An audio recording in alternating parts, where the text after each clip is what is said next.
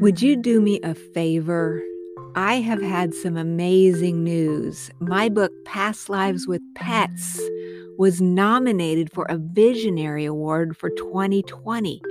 Thank you so much to everyone who supported this book and who supports my work over the years. I am so very grateful and I need your help. Would you vote for my book? You can do this by going over to my website at pastlifelady.com. Click on the blog link and it'll take you to an, a short article I wrote, and the link is there. The votes will be counted up until April 30th. And just know I am so very grateful for your support and friendship over the years. I've got tons of new books coming out um, over these next few years that I hope you will love as well. Just remember when you do this survey, it's going to take a little while. There's many, many categories, and you won't see past lives with pets until you get pretty far down the survey. You do need to answer every section of the survey in order for it to count. And just know that I'm grateful for the few minutes of your time and just know it means the world to me. Thank you, thank you, thank you. Namaste.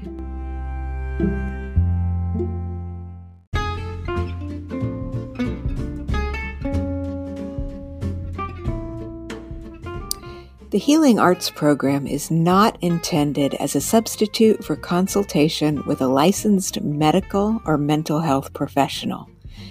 The listener should regularly consult a physician or mental health professional in matters relating to his or her health, and particularly with respect to any symptoms that may require diagnosis or medical attention. This program provides content related to educational, medical, and psychological topics. As such, listening to the program implies your acceptance of this disclaimer.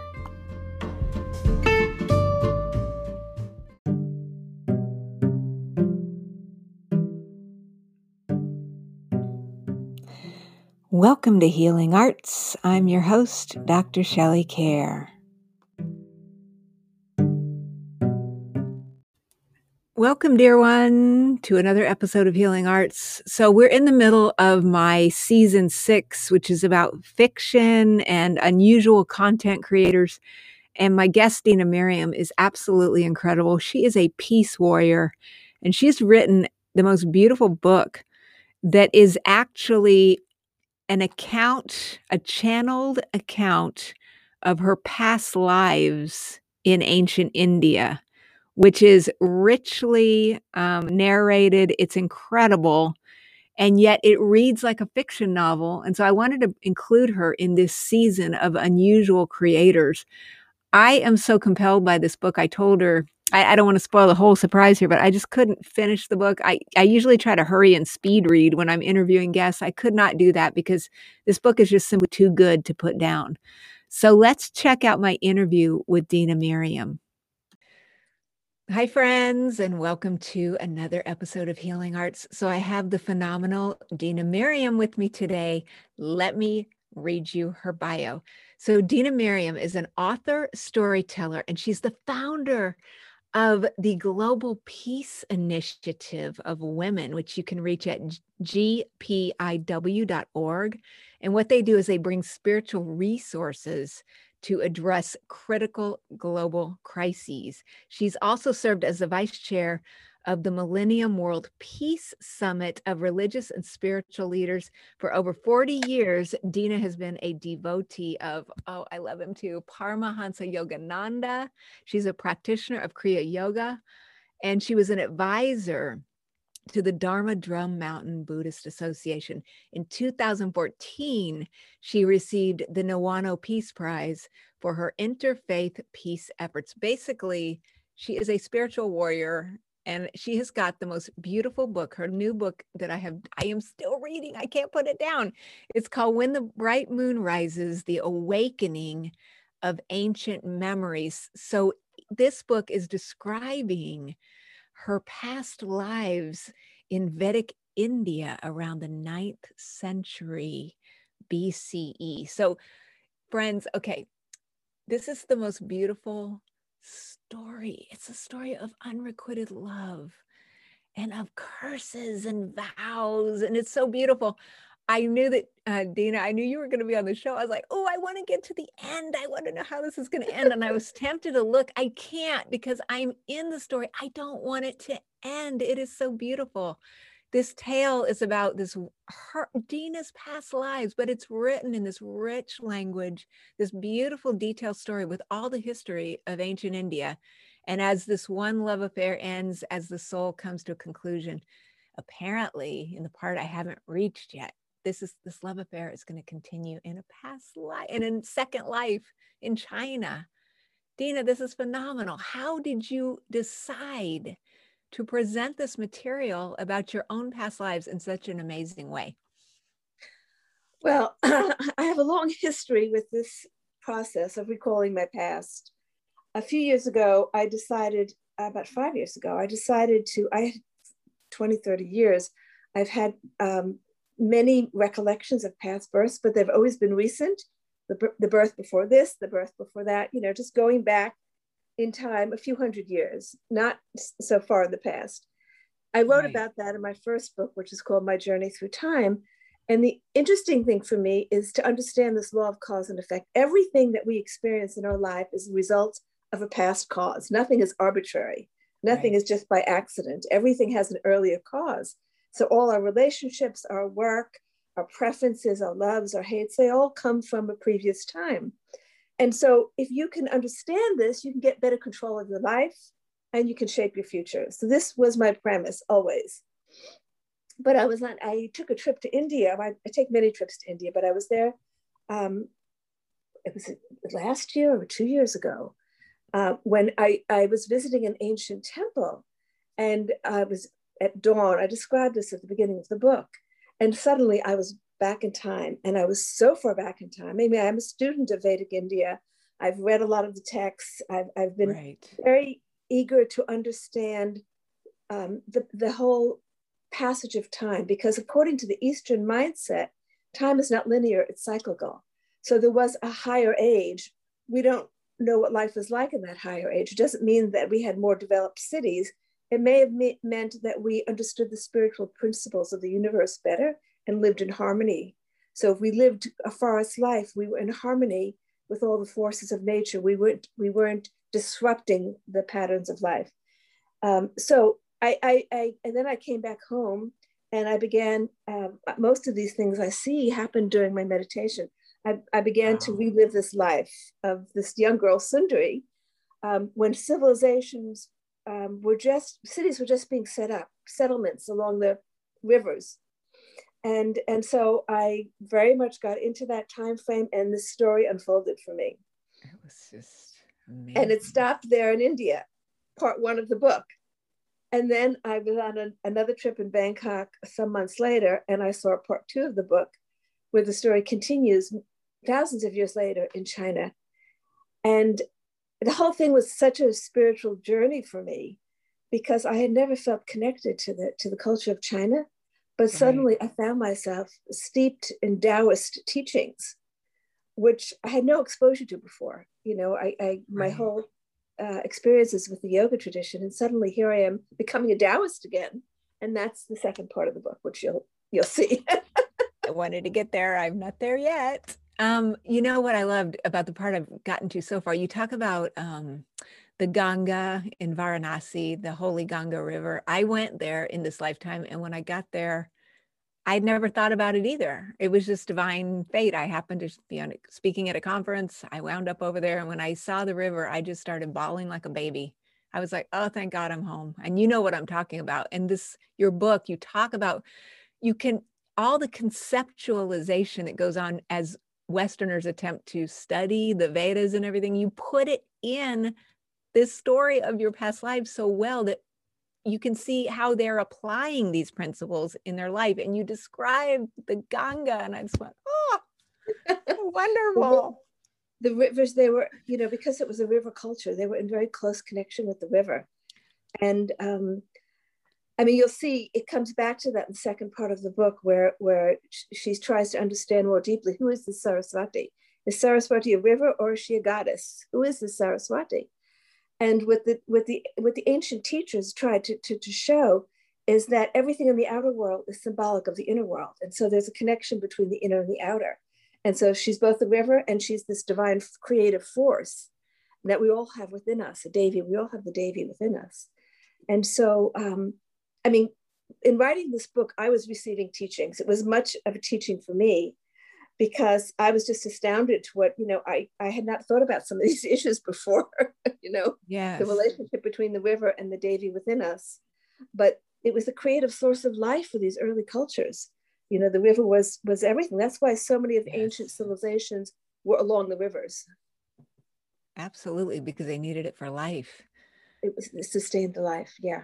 And then yeah. in this, even in these modern times, it's my understanding that you know a lot of people want to go to the river upon death because it's a cleansing there as well to prepare for the afterlife. Is that how well, you understand that, or uh, because you're you are much more experienced, obviously, than I am. But you know, going back into the river, it's you're putting your ashes there. It's like returning them to the source, into the into you know the because the, the the rivers have a have a pattern. They flood the plains, which enrich enrich the soil. So by putting your ashes back into it, it's the same concept of putting yourself into the earth. You're kind of fertilizing it, sort of yes. recycling, renewing it. Um, and then it's the whole process of renewal, of, of, of um, rejuvenation, uh, which of the body, which is symbolic, you know, of your own passing, passing from one chapter of your life, one birth to the next. But I've come to see our births as just different chapters in a long journey. Yeah. You know, it's it's like you have your childhood. I mean, childhood in a way seems like another life when you think yeah. of who you were as a teenager. If you ever kind of re-meet like a your teenage love and you say to yourself, what was I thinking? Who was I then? yes. attracted to this man now. What like was I thinking? Right? And so even within this one life that we have, we get to experience many different uh, articulations of ourselves, so to speak. We do. Uh, and so rebirth is the same thing. It's just you come back in a different form, a different set of circumstances to try to grow, you know. Uh, to, to, to develop better understanding of the purpose of our purpose here. So, how do you define karma for people if they just never really even thought about this idea? Well, I mean, all traditions hold some concept of karma, which is an eye for an eye. You know, it doesn't right. literally mean an eye for an eye. What it means is what you put out comes back to you. As you sow, you will reap. That that's really karma. As you sow, you will reap. But in, in a scientific way, um, thought and, and vibration words, they're forms of energy. And the universe is continually seeking to rebalance itself, both in physics and uh, there's laws of physics and there's spiritual laws. So if you if you emit some kind of harmful act or word, speech, then in some way you're going to uh, have to experience that. And and it, it's just the universe's way of rebalancing itself. Now, there's a lot of flexibility within this framework. So it doesn't have to be an exact replica of what of what you did, but it could, but some form. Of, in other words, the whole process is for the sake of learning. And if you don't reap some result from your actions, how are you going to ever learn? You just keep doing it again and again. And often exactly. we do repeat our mistakes. Karma is also patterns of thinking. So it's not just an act. You know, we tend to think of if you hurt somebody, you kill somebody, you do something, but it's also patterns of behavior. So if you if you're accustomed to um, uh, uh, having an you know being being um, resentful or angry, that may show up again until you can sort of uh, outgrow those patterns of that pattern of behavior. So it's it's so many different aspects of our personality, which are you know it's like um, if you develop a habit when you're young, it's hard to break it when you get older.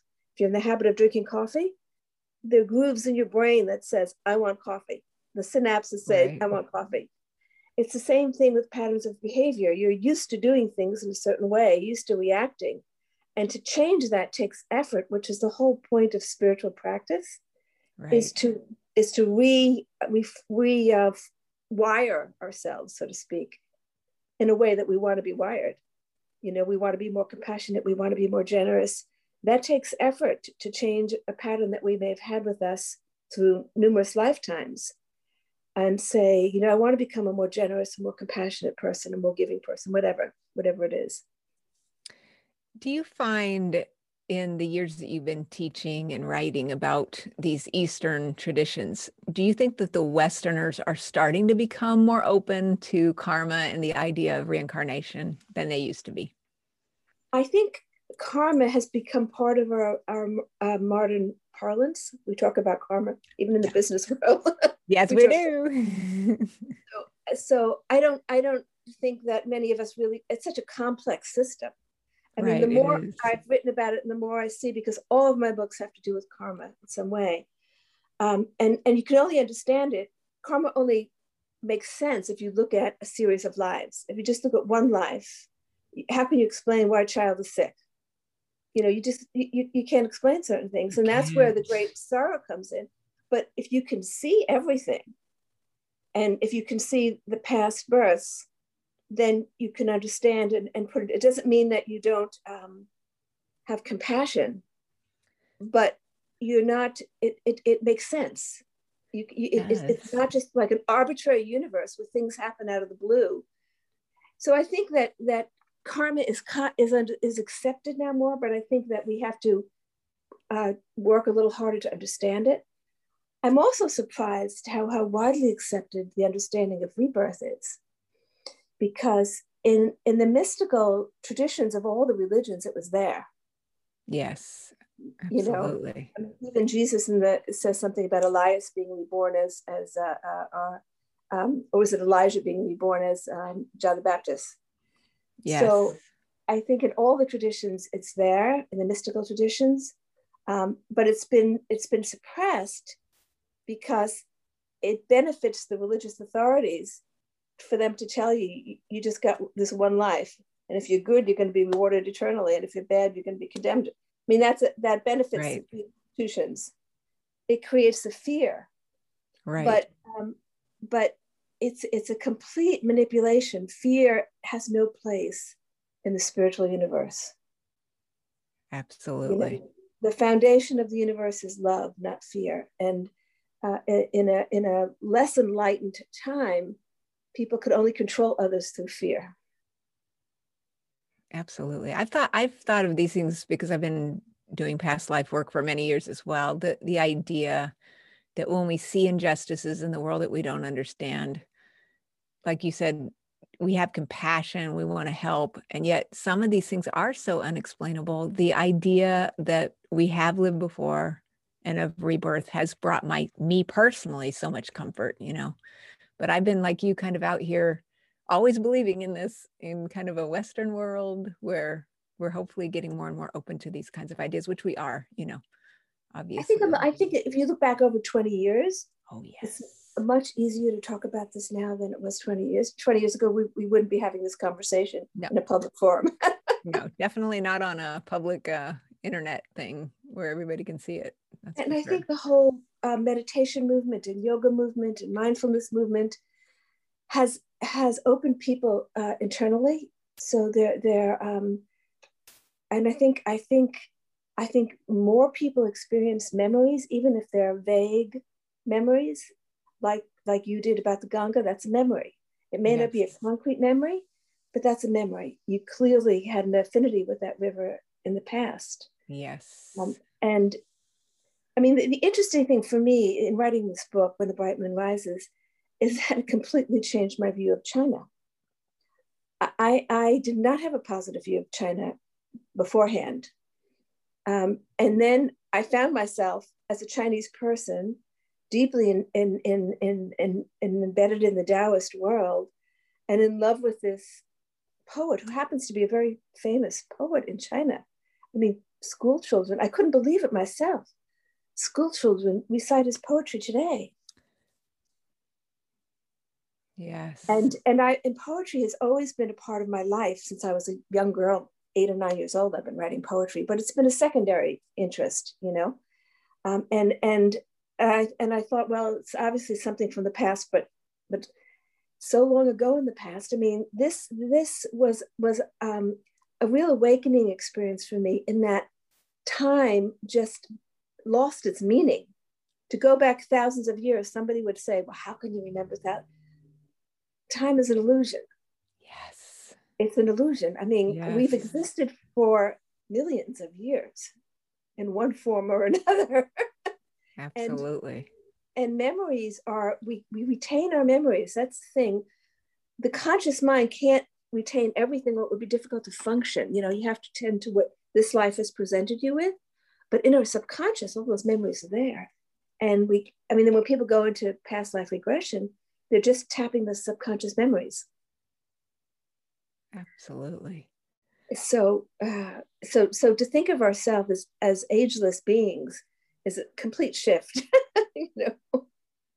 Absolutely, yes. Um, I have, I've done some research on the spontaneous past life recollections that people do have because I think you're right. I think we're being bombarded by influences every day of our lives, whether we're really consciously aware of it or not. Like even when you're a girl, don't you think that the soul is trying to remember itself and is drawn to the things that it's loved in the past? That's my experience.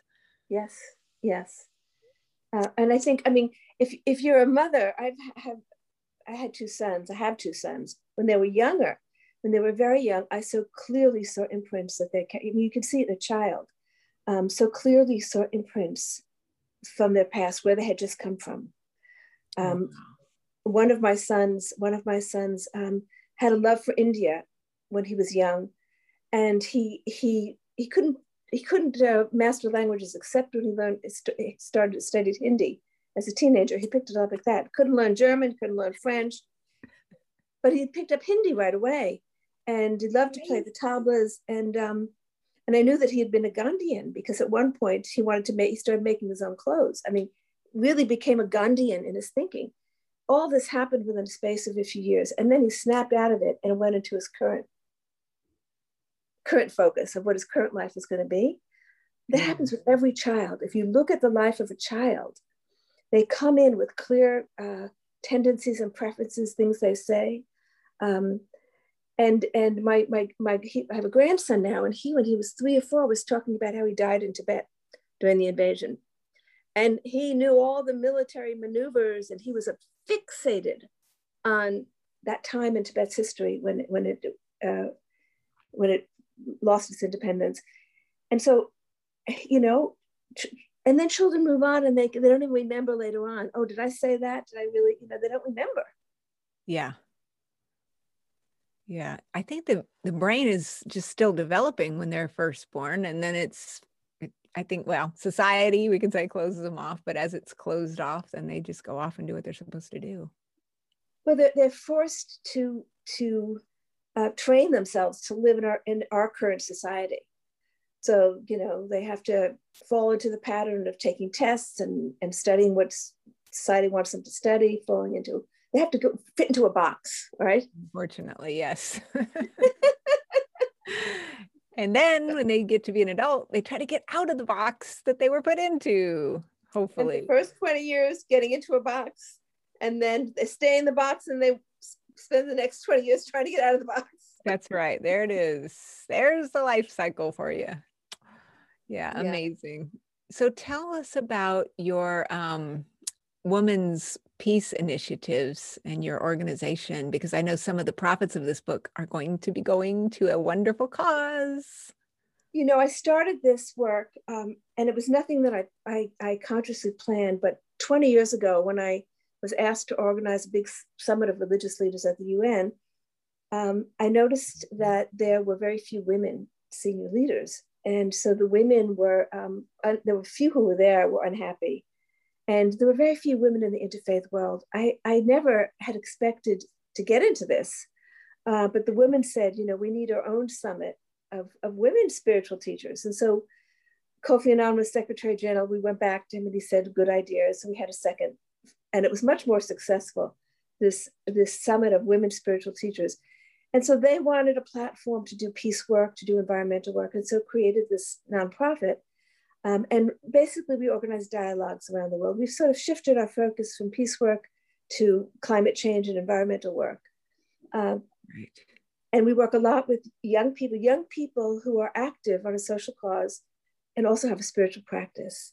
I think the most important thing to give to young people today is that whatever you want to do, you can be much more successful if you have grounded it in spiritual practice. Uh, otherwise, you can get burned out. I mean, there's so many challenges today yes. that can be overwhelming. You know, you can get discouraged and just get overwhelmed by it all. Um, and so, giving it, giving young people spiritual practice helps them keep their perspective. And so that's the work that we do. We organize, you know, now we do mostly online dialogues because we can't meet in person. Yeah. But we work all over the world. I think it's phenomenal. So, how can these readers and viewers reach you? What's your best website, and how can we get that? Everyone, we're going to have a copy of this, a link to the book. You have to pick this up. So, tell us your website, though, where we can reach so you. the website is GPIW, Global Peace Initiative of Women.org. Okay. And we also have Facebook and uh, um, and I have a, a Facebook public page, Dena Merriam public page where I do some book readings. I'm going to be doing a book reading um, this later this month, and I'm going to start doing book readings from when the bright moon rises uh, in May, um, and and then having a discussion, a discussion on this the theme of, of karma, because I think that um, everybody could benefit from doing a deep study of karma uh, yeah. uh, in terms of shaping your future. If our past has determined our present life, then we are now creating our blueprint for the future. So how can we how can we do that more consciously? I mean, one's one's the early part of one's life, you're kind of fulfilling the dictates of the past, but in the latter part of life, you're creating your future. You're you're setting the groundwork uh, for who you're going to be in the future, and so it benefits us to do that more consciously. Who do you want to be? How do you want to contribute? you know um, what what what where do you want to put your energy? I mean there's so much that we that is within our control. Um, most people drift through life not realizing that they have control they have more control than they think. Right. We can't change the dictates from the past but you can change how you respond to them. You can change your attitude.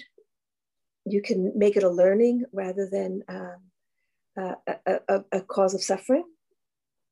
Um, and even the you know even the happy things in our life know that they're they're a result of something that's happened in the past that we should be grateful for. Oh yes. Absolutely. I did the you're probably familiar with this i did the vipassana course. Of course. Yeah yeah yeah.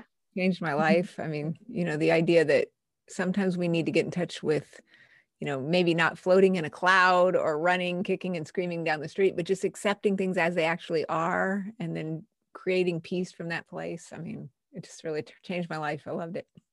And and, and to, yeah, mindfulness is, I think that's one of the the um, the the real reasons for the why so many people are uh, pursuing spiritual practice today compared with 20 years ago, and understanding some of these spiritual principles, because it turns you inward and you you become much more um, uh, observant of things in your life and everybody has a lot to be grateful for. We all have a lot to be grateful for. Oh, yes. And ha- I mean, we take these things for granted.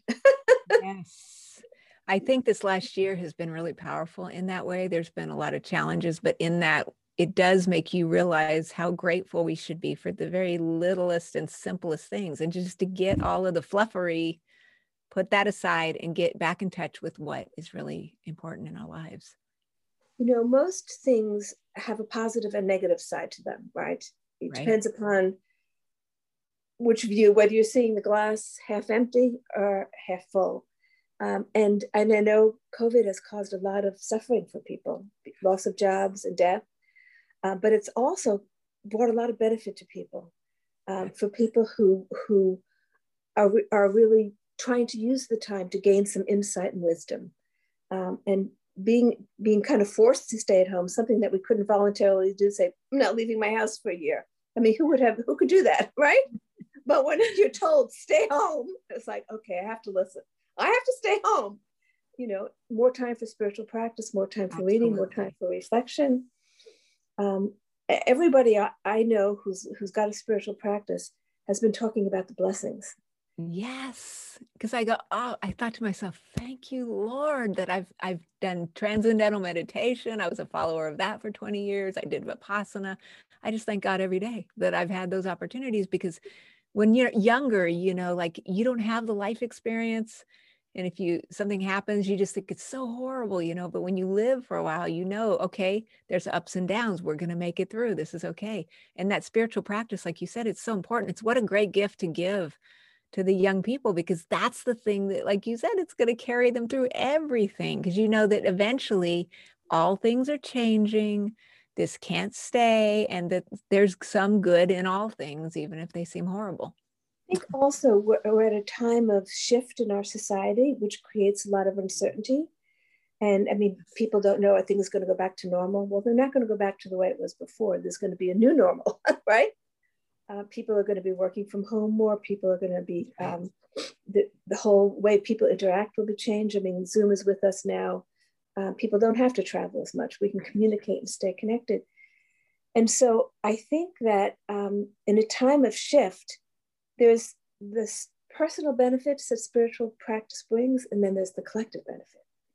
So I've often thought, you know, how do we really help our country move forward right. into a better place? Yes. And I think the more of us who are doing spiritual practice, the more we're bu- building the energy, the spiritual energy field of the country. Yeah, the Shakti. the Shakti of the country. Um, the, the more we're going to be able to be of service and helping bring this bring this country into a more enlightened state of awareness. yes, yes, I think you're right. And I think that, you know, a lot of people, they had never I've been working at home for years. So, and you know, then of course, meditation practice, and you are a meditator, but people who haven't had that experience, they've been forced to stay home.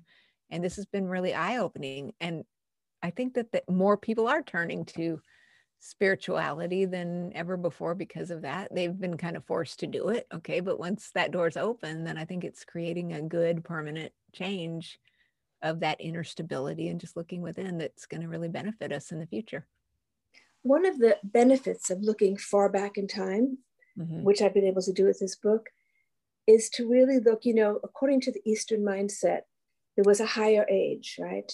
Mm-hmm. And the yugas go through these yugas, yes. which um, the yugas are determined by um, our solar system's movement through the galaxy.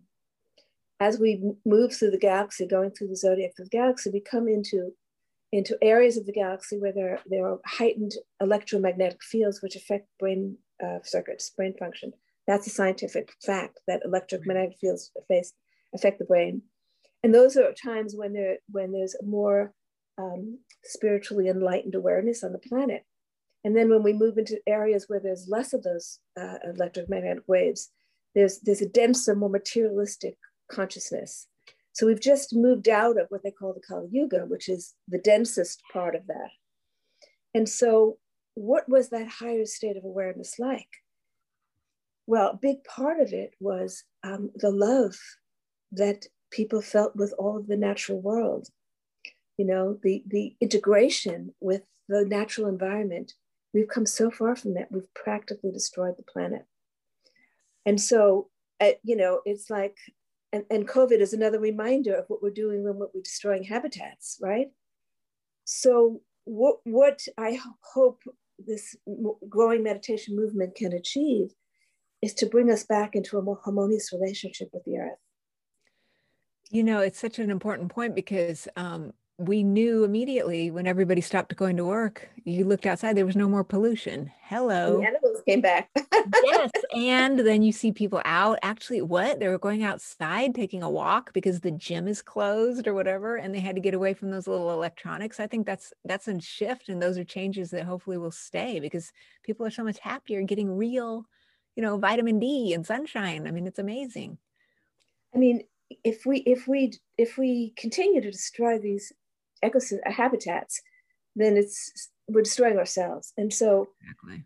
and people don't want that. So how do we shift the whole social tenor so that becomes a priority?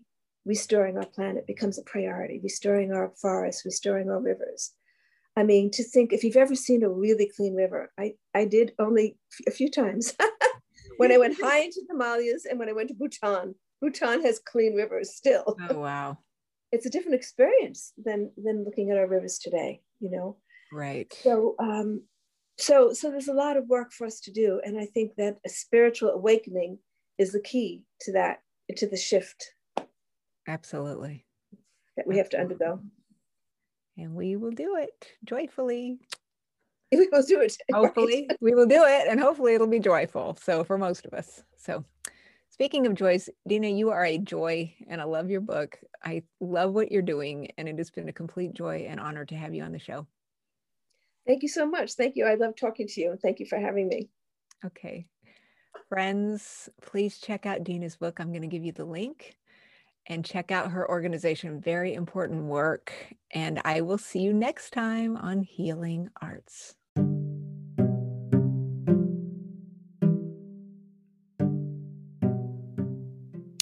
We'll be right back.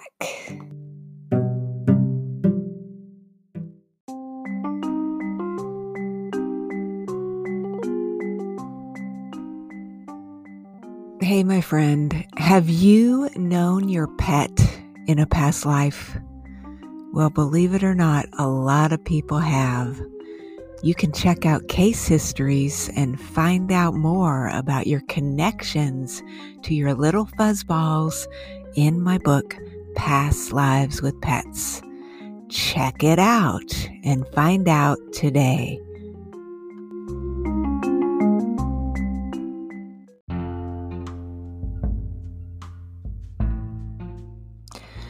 Welcome back to Healing Arts. I'm Dr. Shelley Kaehr. Visit me online at www.pastlifelady.com.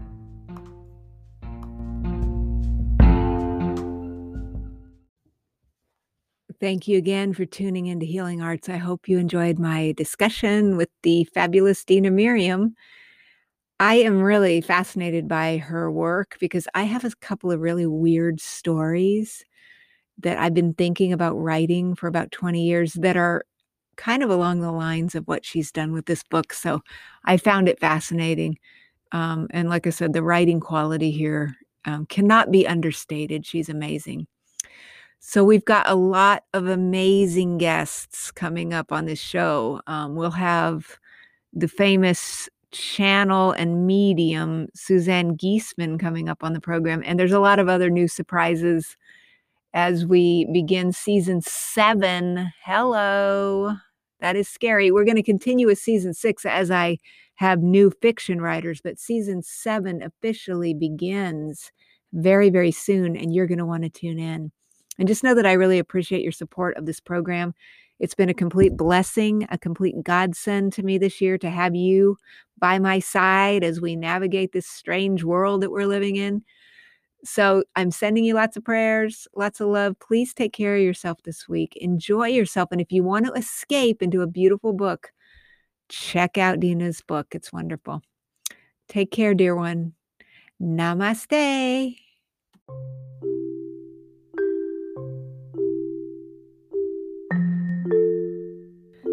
Would you do me a favor?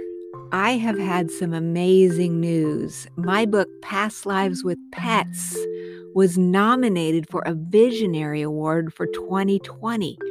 Thank you so much to everyone who supported this book and who supports my work over the years. I am so very grateful and I need your help. Would you vote for my book? You can do this by going over to my website at pastlifelady.com. Click on the blog link and it'll take you to an, a short article I wrote, and the link is there. The votes will be counted up until April 30th. And just know I am so very grateful for your support and friendship over the years. I've got tons of new books coming out um, over these next few years that I hope you will love as well. Just remember when you do this survey, it's going to take a little while there's many, many categories, and you won't see past lives with pets until you get pretty far down the survey. You do need to answer every section of the survey in order for it to count. And just know that I'm grateful for the few minutes of your time and just know it means the world to me. Thank you, thank you, thank you. Namaste.